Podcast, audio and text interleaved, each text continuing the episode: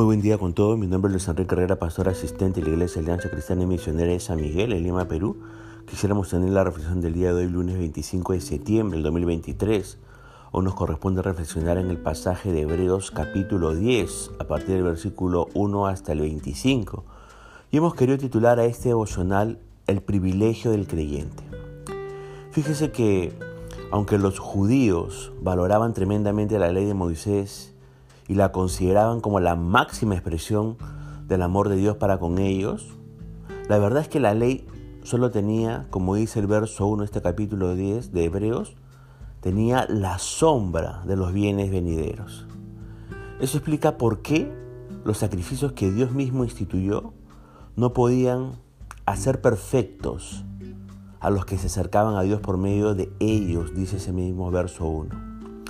De ver sido eficaces, habrían limpiado la conciencia de los pecadores y se hubieran dejado de ofrecer, como dice el verso 2. Pero no es así. Por eso, lo que estos sacrificios hacían era simplemente recordar al pueblo de Israel que eran pecadores, como usted puede leer en el versículo 3. Esa frase cada año que se menciona en el versículo 1 y 3 indica que el autor tiene en mente principalmente los sacrificios que el sumo sacerdote ofrecía el día de expiación, que era una ofrenda anual según el libro de Levíticos capítulo 16.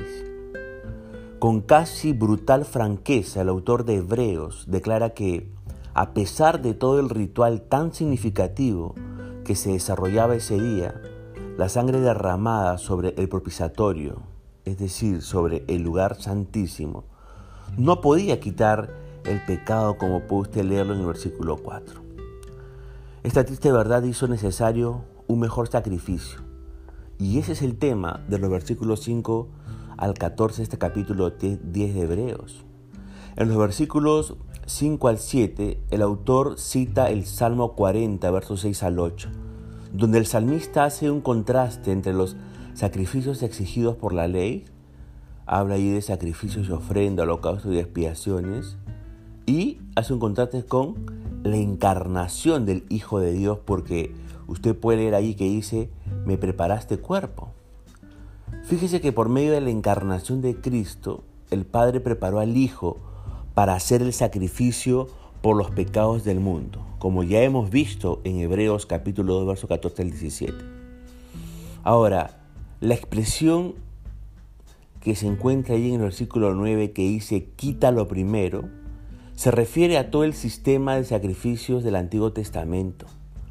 Todo ese sistema fue reemplazado por el sacrificio de Cristo quien vino para hacer la voluntad de Dios el Padre. La voluntad de Dios era que los pecadores que crean en Cristo sean verdaderamente purificados del pecado. Por eso usted puede leer allí en el versículo 10, santificados, y dice más, dice, mediante la ofrenda del cuerpo de Jesucristo hecha una vez para siempre. Ahora bien, en el resto del pasaje, es decir, en el versículo 11 al 14 de este capítulo 10 de Hebreos, el autor simplemente recalca esa verdad, haciendo el contraste ahora entre los sacrificios que los sacerdotes hacían diariamente, lea usted el versículo 11 en la primera parte, con el sacrificio que Cristo hizo por eso dice allí una vez para siempre, léalo en el versículo 12 y 14. Ahora bien, si los lectores originales de este libro volvían al antiguo sistema judío, estarían dando a entender que el sacrificio de Cristo no había sido suficiente para perdonar sus pecados. Agregar algo al sacrificio de Cristo o quitar algo es negar la validez. Cualquier sistema que pretende ganar la salvación mediante las buenas acciones, esencialmente rechaza el significado de la muerte de Cristo y desprecia la obra del Espíritu Santo. Por eso tenga mucho cuidado de alguien que dice que el sacrificio de Cristo por usted está incompleto o que se necesita algo más para que usted sea aceptable a Dios. Cuando creemos, cuando ponemos nuestra confianza en Cristo, Él nos hace totalmente justos ante Dios. La relación de amor que experimentamos con Él produce en nosotros el deseo de seguirlo en obediencia y servicio. Él se complace con nuestro servicio, pero no somos salvados por nuestras buenas acciones. Ahora, si los judíos valoraban tanto los sacrificios ineficaces del Antiguo Testamento, ¿cuánto más no deberíamos nosotros, los cristianos, valorar el sacrificio eficaz de Cristo? La Semana Santa, fíjese, y la Santa Cena deben ser de gran importancia para nosotros. Ahora, en los versículos del 15 al 25, el autor está llegando al fin de su argumentación. Habiendo afirmado que el sacrificio de Cristo hace, como dice el verso 14, perfectos para siempre los santificados, el autor lo confirma citando otra vez Jeremías 31, 33, 34. Ve usted los versículos 16 al 17 de este capítulo 10 de Hebreos y también Hebreos 8 del 10 al 12. Aunque fuimos hechos perfectos, Cristo nos está haciendo santos, entre comillas.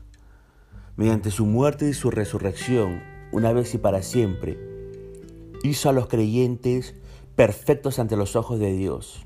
Al mismo tiempo, Cristo nos está haciendo santos, es decir, cada vez más limpios y apartados para el uso especial de Dios durante nuestro diario vivir aquí en la tierra. El hecho de que todavía necesitamos seguir creciendo no debería sorprendernos, tampoco avergonzarnos, mucho menos asustarnos. Dios no ha terminado con nosotros todavía. Podemos estimular este proceso de crecimiento aplicando intencionalmente las escrituras a todas las áreas de nuestra vida, aceptando la disciplina y dirección que Cristo provee y dejando que Él tenga control sobre nuestros deseos y metas. Ahora, la declaración importante está en el versículo 17 que dice, nunca más me acordaré de sus pecados. Esta hermosa promesa indica que el sacrificio de Cristo realmente quita el pecado, como usted lo puede leer en el verso 18 y compararlo con el versículo 3. Cristo perdona por completo, así que no es necesario confesar repetidamente nuestros pecados pasados. Como creyentes podemos tener la certeza de que los pecados que confesemos y abandonamos han sido perdonados y olvidados. Habiendo culminado, fíjese su presentación de la superioridad del sacrificio de Cristo de su obra como sumo sacerdote, el autor comienza a aplicar su enseñanza a los creyentes hebreos allí en los versículos 19 al 25. Les hace recordar el tremendo privilegio que tenían de entrar al lugar santísimo. Lea el versículo 19 de este capítulo 10 de Hebreos. En el lugar santísimo del templo, usted recordará, había una cortina que ocultaba el lugar de la vista de las personas. Solo el sumo sacerdote podía entrar en esa sala santa y eso lo hacía sola, solamente una vez al año en el día del perdón, cuando ofrecía el sacrificio por los pecados de toda la nación. Pero la muerte de Jesús quitó esa cortina. Y ahora todos los creyentes pueden entrar a la presencia de Dios en cualquier momento. podemos hacerlo por tres razones. Podemos entrar a la presencia de Dios en cualquier momento por tres razones. Primera razón, porque la sangre de Cristo nos limpia de todo pecado, dice el verso 19. Segunda razón, porque están en Cristo y Cristo abrió el camino para ellos, dice el verso 20. Y tercera razón, porque en Cristo, dice el verso 21, tienen un gran sacerdote sobre la casa de Dios. Pero, ojo con esto, pero al acercarse a Dios debían tener en cuenta algunas cosas. Lee usted el versículo 22. Primero, la importancia de ser honestos. Dice allí con corazón sincero. Segunda cosa a tener en cuenta al acercarnos a Dios la necesidad de tener una plena confianza en Cristo, porque dice allí plena certidumbre de fe. Vea usted el Salmo, vea usted la carta a Santiago capítulo 1 verso 6. Y tercera, tercera cosa a tener en cuenta, la necesidad de tener un corazón limpio y cuerpos puros. No solo era importante mantener su propia firmeza espiritual, como usted puede ver en el versículo 23, sino también animar a los otros en la fe, como dice el versículo 24. Fíjese que la vida cristiana no es individualizada, sino compartida con todo el cuerpo de Cristo. Por eso es importante reunirnos siempre con nuestros hermanos en la fe, dice el verso 25. Si era importante hace más de dos mil años, ¿cuánto más ahora? Por eso dejar de asistir a las reuniones cristianas, ya sea domingo, miércoles o el día de sus reuniones en sus células, significa renunciar al ánimo y a la ayuda de otros cristianos. Nos reunimos para hablar de nuestra fe y fortalecernos los unos a los otros en el Señor.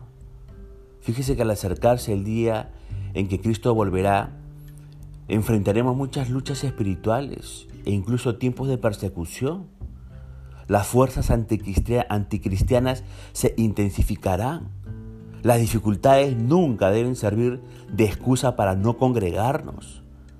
En cambio, a medida que surgen las dificultades, debemos hacer un mayor esfuerzo por ser fieles en asistir a las reuniones.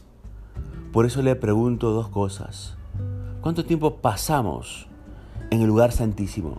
¿Cuánto tiempo nos acercamos a la presencia de Dios confiadamente y nos acercamos al trono de la gracia? ¿Cuánto tiempo? Y en segundo lugar, ¿es usted de faltar con frecuencia en las reuniones cristianas? ¿Se da usted esas licencias de faltar los domingos, los días miércoles de oración o a sus reuniones de células? Piense, reflexione, reconsidere. Recuerde que estos son privilegios que tenemos los creyentes. Punto final para devocional de día de hoy, deseando que la gracia y misericordia de Dios sea sobre su propia vida.